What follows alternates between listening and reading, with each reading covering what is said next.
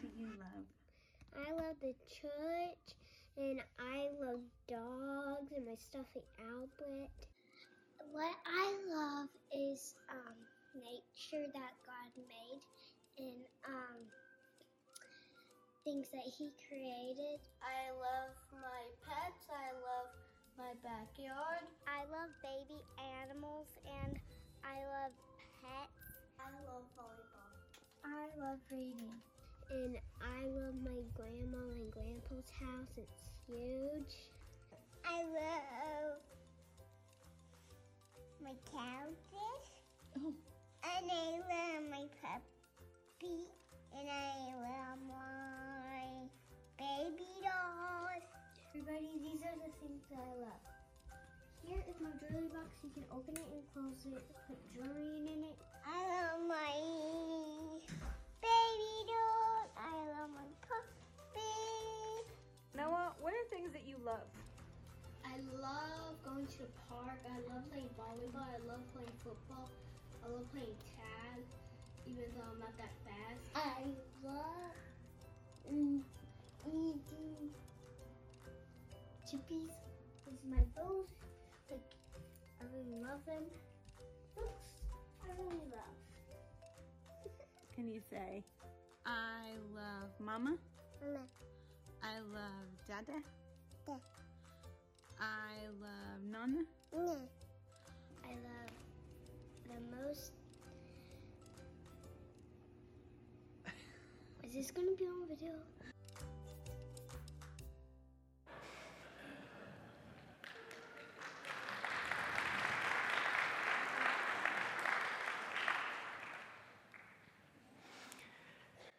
Do not love the world or anything in the world. If anyone loves the world, the love of the Father is not in him. For all that is in the world, the desires of the flesh and the desires of the eyes and the pride of life is not from the Father, but from the world.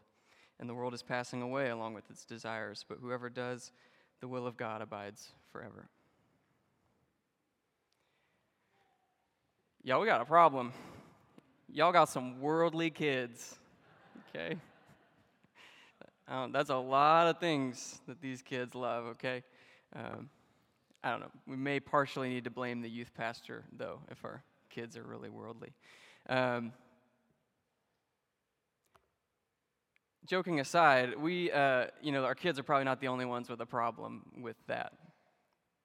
I think we probably can't speak to anyone in this church who doesn't love something in this world. Um, and so uh, when you come across this passage and it says, Do not love the world or anything in the world. And if anyone does love anything in the world, the love of the Father is not in them. Um, I, got, I get a little uncomfortable reading that. Um, and so today, uh, we're going to take a look into just what exactly uh, that means, what it means to love the world, what it means to love the things in the world, okay? See if there's any hope for any of y'all's kids today. Um, we're only going to be actually, we're going to spend the whole sermon on those three verses alone, uh, just because there is so much to unpack uh, just in these three verses. So um, there's going to be a lot, uh, I'm going to probably use that word a million times today, unpack, because there's just a lot of these uh, short phrases and words that are so dense and carry so much meaning we've got to kind of dig in deep to them. So uh, get ready to uh, do a lot of unpacking today, okay? So uh, open up to 1 John chapter 2, uh, verse 15 through 17. That's where we're going to be. I'm just going to pray one more time. Holy Spirit, we just invite you in. Um, and we ask that you would just speak to us. Holy Spirit, we pray, um, draw us into your presence, and would you shine light upon the word of God that you breathed uh, today? Uh, I pray that you would comfort us where we need it. Um, I pray that you would convict us where we need it. Um, and that you would just come and be very patient and gentle with us as we do that today. And help us, Jesus, to be patient and gentle with ourselves as well. Um, we love you and thank you for your grace. It's in Jesus' name we pray. Amen. Okay, great. Um, so, first things first, uh, let's just look at uh, verse 15. It says, Do not love the world. Okay. Um, that's, that's the first, probably the first term that we need to unpack, as it were. Um, what does John mean when he says, Do not love the world? Um, is he telling us to stop recycling? uh, John is not talking about the world as most of us normally uh, every day would use the term the world. We're not talking about uh, planet Earth, okay? Um, John is not saying that the world, planet Earth, this, um, this big, round, or flat, whatever you believe, uh, uh place, is um, not evil in itself, this, uh, this planet that we live on, okay? Um, the world is um, a biblical word that um, the authors of the Bible used, uh, and it carries a lot more meaning um, than just this planet that we live on. Um, Charles, would you throw that slide up there? Um, it says, here are just a few things that just John, a lot of the biblical authors use this word, but these are some things that just John had to say about the world, okay? The world hates Jesus, okay? Um, the world hates Jesus' disciples as a result. The world cannot receive the Holy Spirit. Jesus' enemies, he called them of this world. And he said of himself, I am not of this world. The devil, here, here's the really uh, eye opening ones, says, The devil is the prince of this world. And it says that the whole world is under control of the evil one. That's pretty disturbing. So, what John is saying is about this world that we live in is it is a world that is led by the devil, and it is evil, and it is opposed to Jesus. And now, the, he's not talking again about the actual physical planet that we live on. He's talking about a system, an invisible realm, and an invisible force that's led by the devil that is completely in opposition to God. And he said that this spiritual realm is at work in this planet that we live on, okay? Um, we talked about a little bit in our grow group about just exactly what um, the Bible talks a lot about, and we talk a lot about what the kingdom of heaven is, right? Um, and very simply put, the kingdom of heaven is this invisible realm. We can't see it or touch it, but it's this realm where Jesus is the king and where his will is done. I think that's a really good way to define what the kingdom of heaven is. And when we step into the kingdom of heaven, uh, we do his will. And the church, his people, try to do his will. Um, well, the world is kind of the opposite of that, right? If the kingdom of heaven is this invisible realm where the, Jesus is king and his will is being done, the world that John is talking about is this invisible realm where the devil is the king and his will is being done. Here's my point is that we're in enemy territory, okay? the world, currently as it is right now, is under control and is being led by the devil. Happy Sunday, right? Uh, this, is, this is not the most encouraging news to hear. Um, that is the world that we live in. And that's why when you turn on the news, you know, most people don't leave after watching the news and being like, man, we're really doing great. The world is doing pretty good right now. We don't feel that way. I, I, don't, and I don't think it's just because that's what uh, what sells. I don't think that's just. I don't think that's just because that's what um, gets people to watch the news. I think that people really are reporting on just the badness that's going on in our world because we have a world that's being led by the person who Jesus said his job, his mission in life is to steal, kill, and destroy. And that is why we see so much death and destruction and evil in the world. is because it's being led by the evil one. Okay. So, with that being said, if you frame it that way and you go back and you read it, you can uh, clear that slide, Charles, thank you. Um, it says, Do not love the world. Well,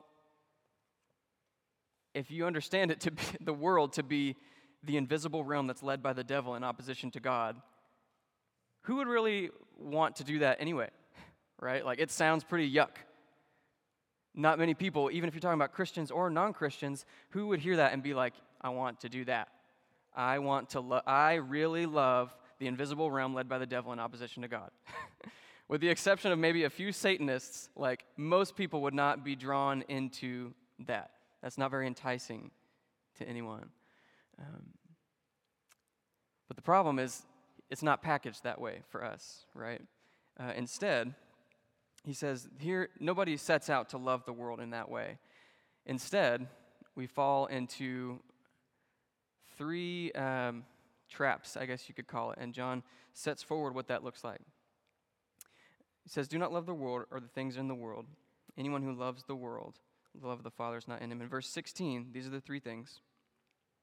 He says, All that is in the world, the desires of the flesh, and the desires of the eyes, and the pride of life. Your translation may say, the lust of the flesh, and the lust of the eyes, and the pride of life, is not from the Father, but from the world.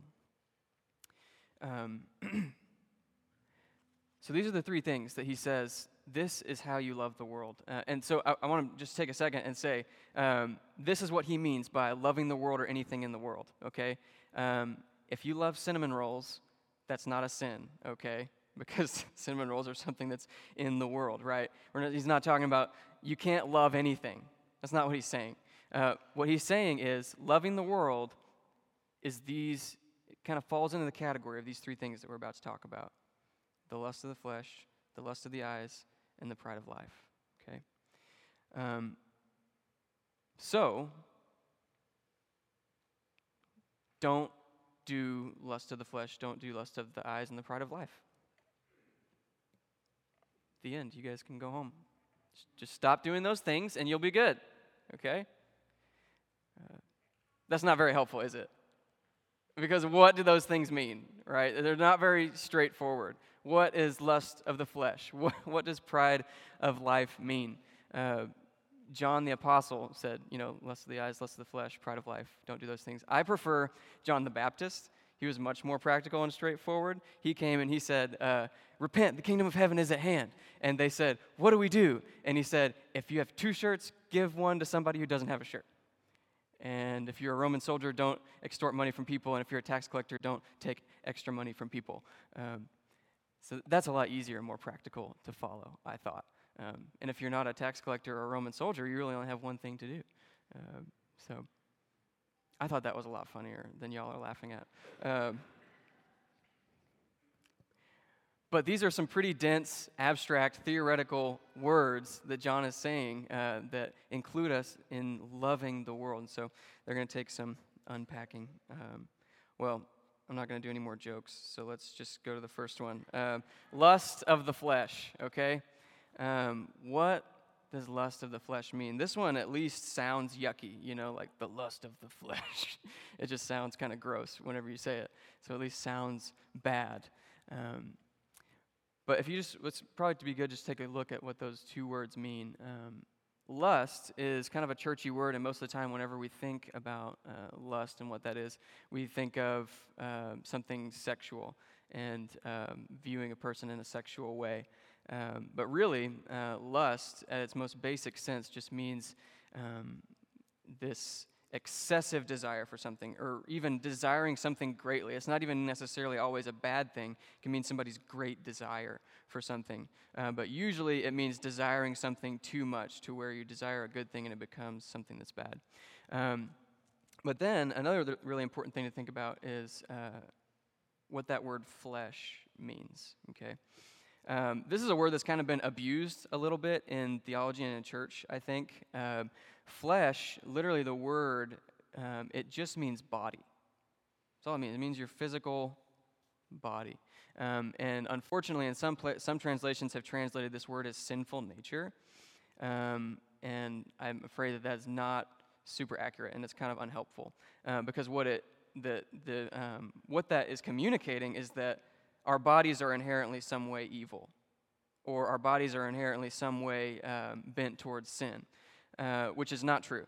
Uh, what the Bible teaches about our flesh, it's always in opposition to the spirit, and so it's always, you know, not as good as the other thing. But the problem with our flesh, the problem with our bodies, is that they just, the only thing that's wrong with them is that they're weak. They're not bad. It actually goes against the teaching of the Bible, and actually, especially in this book, talking about um, preaching against Gnostics and uh, they're teaching, teaching on uh, that the physical and the, uh, all that stuff is bad and the spiritual is good. So the body is not bad, it's not evil, it's not sinful. The problem is, it's just not the spirit. the spirit is strong enough to overcome sin, and the spirit is strong enough to help us obey the Lord, but our flesh in itself is just that it's weak and unable to overcome sin. Okay? Uh, and so this is where, where am I going with this? Uh, this is important, and when you're trying to figure out uh, what does lust of the flesh mean, uh, if we take it in those terms, it means the just the excessive desire of our bodies, right? The regular desire. I'm sorry. Today's this a lot of this is going to be a little bit intellectual and a little bit uh, diving deep into words and stuff. So I'm getting blank faces and stuff, but I'm going to bring it back. Uh, trust me. Um, this is important. I think. I think. I think it will be helpful. At least Maritza said it was helpful yesterday when I tried to explain it to her. Um, and she does not tell me what I want to hear. uh, she don't care. Uh, so when we talk about the excessive desire of our bodies, uh, there is good desire that God has placed in our bodies desire to eat, desire to drink, desire to be comfortable, desire, uh, even sexual desire. All those things that God put in our bodies are there because He loves us. There's a reason I, I loved uh, Luke's sermon on food. like, there's a reason that like you don't just like wake up in the morning and take a pill and survive the entire day, and like that's your sustenance. Like, he God made cinnamon rolls because He loves you. I'm going to keep coming back to cinnamon rolls because I love cinnamon rolls. Um, but He made food delicious because He loves you, and even the Bible says that uh, God made. He said that. Um, oh man, he must really not want me to say this because I can't quote it. Uh, I forgot the quote. Okay, I guess I'm just going to get trouble and misquote the scripture. But he said that God gave wine to cheer men's souls. he gave it as a good thing, right? And then, you know, sexuality. God made it for uh, to be pleasurable and enjoyable between the relationship of a husband and man and the safety and promises of marriage. And all those things are good, these good desires that God has given us. But what this trap that the devil gives is the excessive desire of our flesh. Whenever you take this good thing that God gave and you try to cram it so much into this empty void in our souls, thinking that it will make us happy, okay? There's this, uh, so cliche, but it's just, we say it a lot because it's so good and it's so true. There's this God shaped hole in our souls, and if we don't have Him and we only have the things, that, the good gifts that He's given us, we try to take that massive hole and just cram more cinnamon rolls in it, okay? And try to get happy. Or we try to cram another beer in there and we think that that will make us happy. Or we try to take our sexuality in some way beyond what God has designed it to, to, to be. And we always end up into this broken place and in this love of the world. Um, there is this um, you can go ahead and, well, well, let me just introduce it this way. Um, C.S. Lewis wrote a book called The Screwtape Letters. It's pretty, uh, pretty famous book that he wrote. But essentially, he's, uh, it's a satire, and it's written from the perspective of a demon in hell trying to coach a demon on earth and how to lead people away from God. Um, and one of the things uh, that he tells this demon to use is um, pleasures, like pleasure, and he even used the word lusts of the flesh, pleasures of the flesh. Uh, and this is what he has to say to him. He says, It is the same with the desires of the flesh. Never forget that when we are dealing with any pleasure in its healthy and normal satisfying form, we are, in some sense, on the enemy's ground. The enemy being God. He said, I know we have won many a soul through pleasure. All the same, it is his invention, not ours. He made all the pleasures all our research so far has not enabled us to produce one. I really like that. What he's saying is every good thing, everything in the world, actually, sorry, let me rephrase that. Every bad thing that we think of as bad in church really is a good thing that we have taken too far or that we have twisted in some way.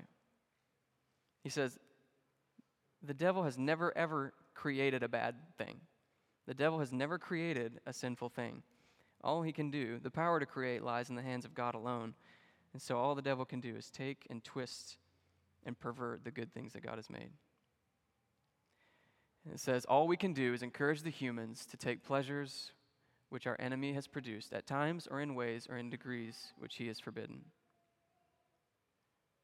And that's really what we're talking about when we're talking about the lust of the flesh. is taking these good things that the Lord has given us, these good things that God has put in the world for us to enjoy. This is one of my favorite scriptures is um, 1 Timothy 6. It says, Teach the rich not to rely on their money, but to trust in God who provides all things for our enjoyment. God has given us all these good things for our bodies to enjoy uh, and for us to receive pleasure from. But whenever we try and we turn and take these gifts from God and turn them into God themselves, we end up in the love of the world. So that's the lust of the flesh.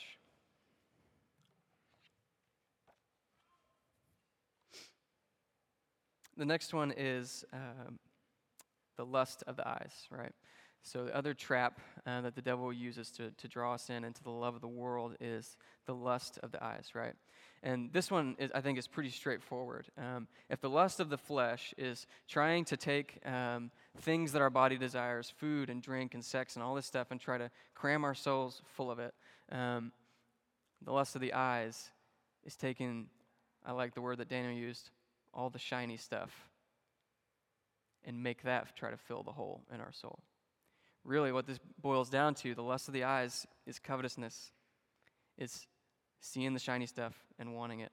This is what makes Apple um, very, very rich, is coming out with a new shiny thing every three months that we all have to have because it's shiny and because it looks great, right? This is the other thing that the devil uses to draw us in. You see, none of us think, we don't, we're not like, I want to follow the devil. I want to love his invisible realm that's in opposition to God. We just say, I want those AirPods. I want that car. We don't know that we're falling into the trap of the devil. That's why, uh, that's why he's the deceiver. He doesn't come out and say, like, hey guys, I'm the devil. I want you to go to hell. Come follow me. He just shows you the shiny stuff, right? Um, and this might be a kind of a, um, a good place to mention this. Uh, Charles, do you have the, um, the next slide of the apple, the fruit? Um, essentially, the devil's been doing the devil doesn't have any new tricks okay? He's been doing the same thing uh, for a really long time. John says that his strategy here is the lust of the eyes the lust of the flesh and the pride of life. And he's actually been doing this for millennia from the very beginning. Um, we had paul read genesis 3 and um, if you'll notice i don't know if we have it so i'll just read it from i wrote it down here. It says that when eve saw the fruit that the fruit of the tree was good for food lust of the flesh pleasing to the eye, lust of the eyes, and desirable for gaining wisdom, the pride of life.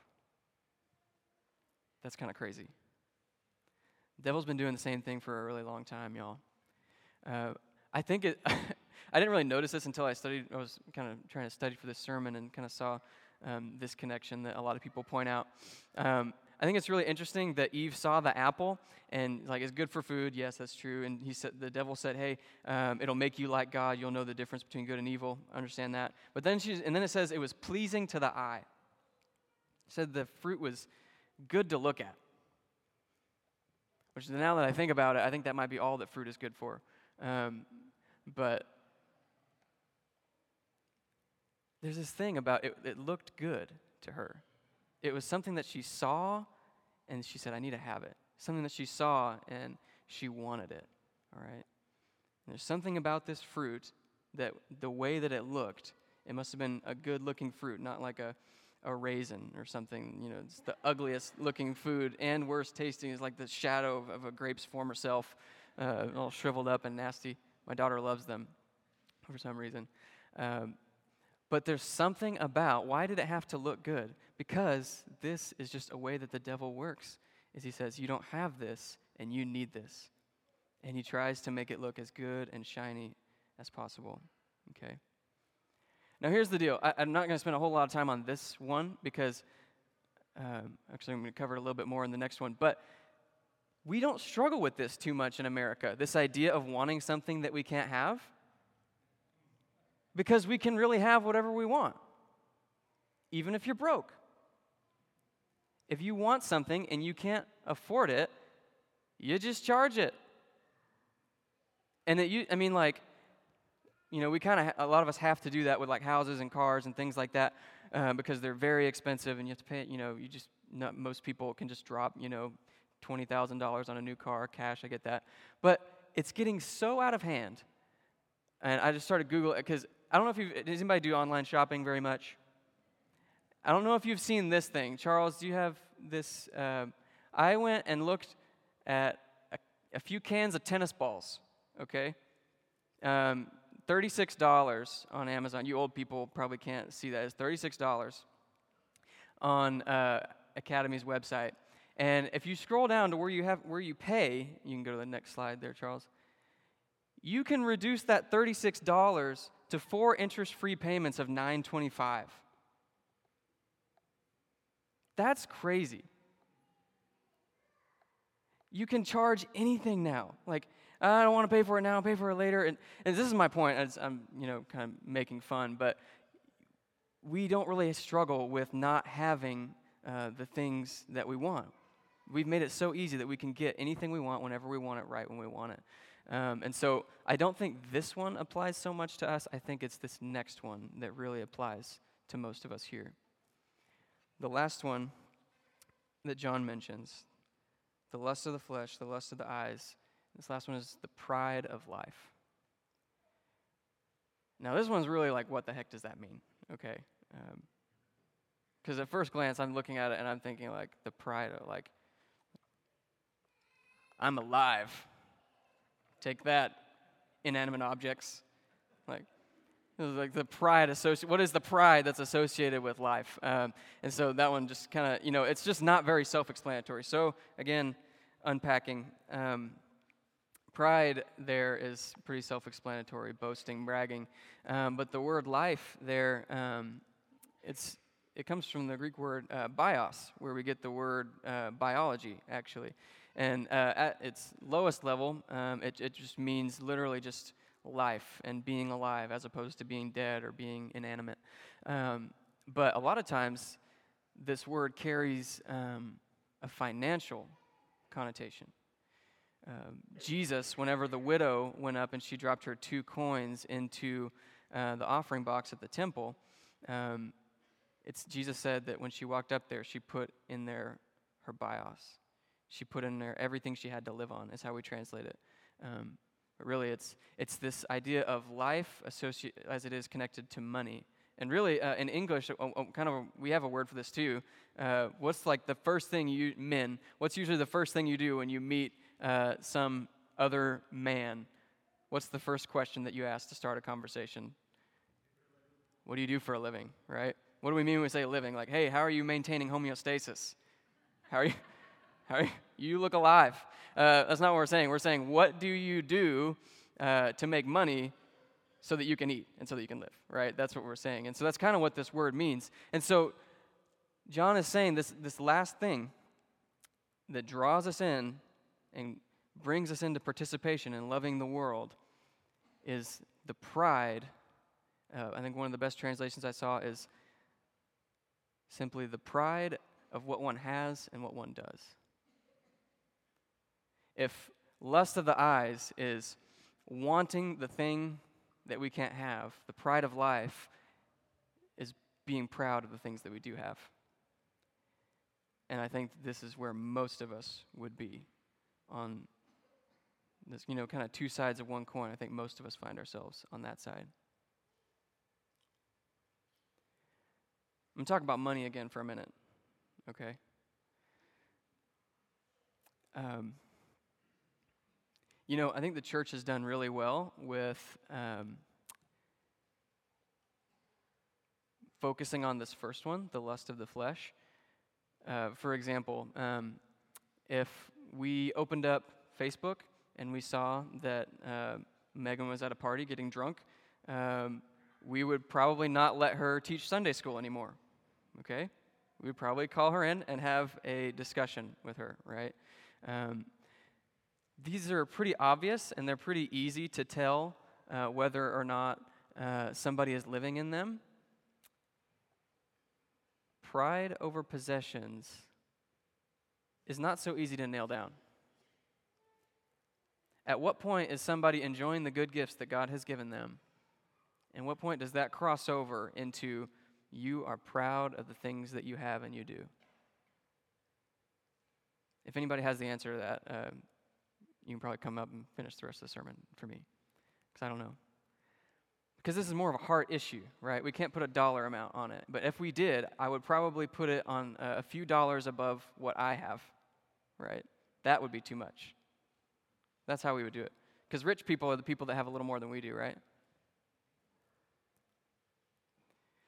But this is something that we really, really need to take a long, hard look at and not brush past too fast. If, they, if two of the three things that the devil is using to deceive people into loving the world and sending them to hell are both associated with the things that we either want or the things that we have, we should be talking about this. We should be thinking about this. It's kind of like, uh, you know, I would say that we are high risk for this in America, okay? Um, women, once you get to a certain age, you have to go to, um, you have to go get a mammogram every year. Why? Because it, breast cancer is so prevalent that you have to go and you have to check and make sure that it's not there every year. And I propose that this is what we as Americans should be doing when it comes to this issue of the pride of life and the lust of the eyes. We need to be, we are high risk for this. We need to be checking our hearts and checking our lives regularly.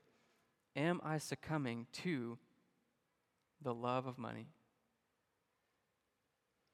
I would say we can't draw a hard line on this, and it's hard to say where this, um, where the line is on. Is somebody proud? Is somebody uh, being consumed? And is somebody materialistic? But one thing I will say, though, is that uh, if you spend every dollar you make on yourself, you're probably at risk here. Actually, I wouldn't say at risk, you're in it. you know, the Bible says one thing, you know, um, people focus on the rich man uh, that Jesus talked to, and they said, you know, um, Jesus came up to him and he said, Give away everything that you have, right? And that makes us super uncomfortable, and so we kind of just try to avoid it altogether. But Jesus doesn't tell every rich person to give away everything that they have in the Bible. But you know what? The Bible does address people who have money and people who are rich uh, multiple times in the New Testament. But you know what it does say to those people every single time? Be generous. I think few of us are called to give away everything, but we're all called to give something. Okay? And beyond that, it really does become a heart issue. The Lord loves a cheerful giver, but we are called to be people of generosity. And it, generosity is what guards our hearts from the love of money. Je- what did Jesus say? He said, Store up treasures, he said, store up treasures in heaven where moth and rust do not destroy and where thieves do not break and steal. Because where your treasure is, there your heart will be also. If this is hard for you and you don't know where you would start, you can't imagine really how would I, what's the first step in, in getting rid, I, I do feel like I'm gripped. If I have to be, if you're really honest with yourself, I feel like I am, I feel like I may be gripped by this idea of materialism, pride of life, uh, things. I feel like things have a grip on me. Go give something away and see what happens. The moment that you begin to give, it starts to lose its grip on you. It's this weird, backwards way of how the kingdom works. You would think the more stuff you have, the more safe and secure that you feel, but it's just the opposite. Jesus said, whenever you give it away, that's when you start to get your life back. That's when you start to get your heart back. Okay? I know I've gone over, but I don't know how much because the negative timer isn't up there today. Uh, but let me just close with this. Um, verse 17 says, And the world is passing away along with its desires, but whoever does the will of God abides forever. Okay. And I want to I want to just say this to hear me on this. The last sermon that I came up and gave on First John, uh, basically, um, I know you don't remember, so I'm just going to uh, restate it. Uh, the whole point was that John wants you to know that you have eternal life. I hope that you're not sitting here and being like, oh, I really love some stuff, and oh man, I do have a nice car, and I hope I'm not going to hell. That's not the point. if you love the Father, and go back and listen to the other sermon, but if you love the Father and your life's been changed by Jesus, and you know that, uh, what I'm not saying here is give away some stuff or go to hell. what I'm saying is that greed and materialism and the lust of the flesh and these uh, all these indulgences and stuff like that, it's just not for you. It's not part of who you are as a follower of Jesus. And we're to do our best to not walk in those things. Does that make sense? said the world is passing away. That world that we talked about, the one that's ruled by the devil, the one that hates Jesus, the one that hates you, if you're a follower of Jesus, John says it's passing away. Right now, it's on the way out. Its time is limited. You should amen to that. That means this world all the brokenness, all the death, all the destruction, everything. I'm, I'm so sick and tired of turning on the news and seeing everything that is so anti God. It hurts my heart. It makes me sad. John is saying it's on the way out, it's passing away, it's almost gone, is what he's saying. Jesus is bringing in his kingdom. Jesus' kingdom, the one where he's in control, is overcoming the world as we speak. You're on the winning team. And all this stuff the lust of the flesh, the lust of the eyes, the pride of life it's all on the way out. And Jesus is coming, and He's overcoming, and the kingdom is coming, and we win, and it's about to be over. That is encouraging. And that is something we need to live in every day. And really, that reality is the only thing, I think, and I think John thinks, that keeps us from the lust of the flesh and keeps us from the pride of life and the pride of the things that we have and the things that we do because it's he says it's all going away. It's about to be gone. Why do Christians, why are we called to not just spend every dollar we make on ourselves and our cars and our vacations? Because that stuff's going away. And because he says whoever does the will of God is going to live forever. If you know Jesus, you are going to live forever. You will never die.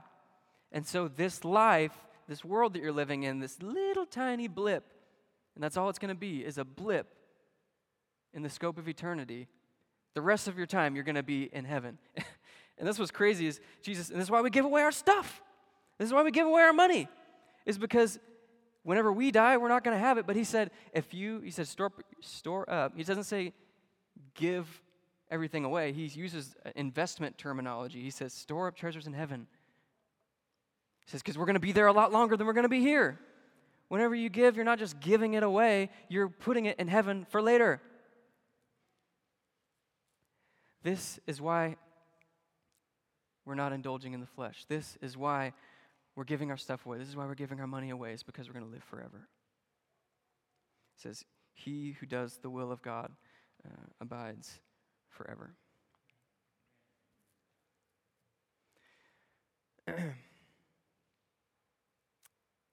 I hope that this uh, is not just a heavy and difficult sermon. I know that it is, and maybe it needs to be for some of us, maybe all of us in a way, but I hope that it is also encouraging. Charles, will you just play, uh, put that last slide up there? Uh, last thing, the will of God. What is the will of God? Um, there's actually, the will of God is big and it's broad, um, and it's uh, a lot more than these two verses, but there's two verses in the Bible that I know of that talk about, that explicitly say this is the will of God.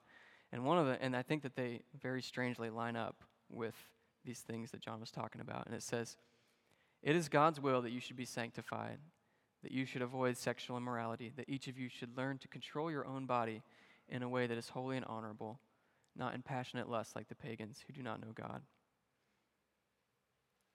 Lust of the flesh. And then one more, Charles.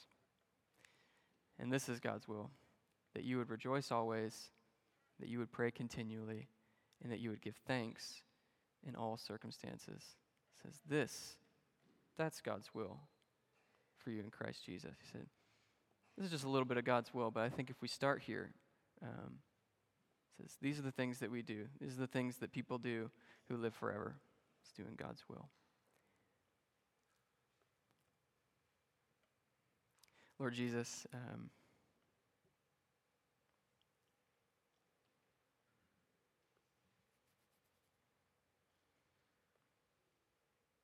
would you just help us to not love the world? Would you uh, fixate afresh uh, in our minds, God, um, on eternity today? Um, we love you and we thank you. It's in Jesus' name we pray. Amen.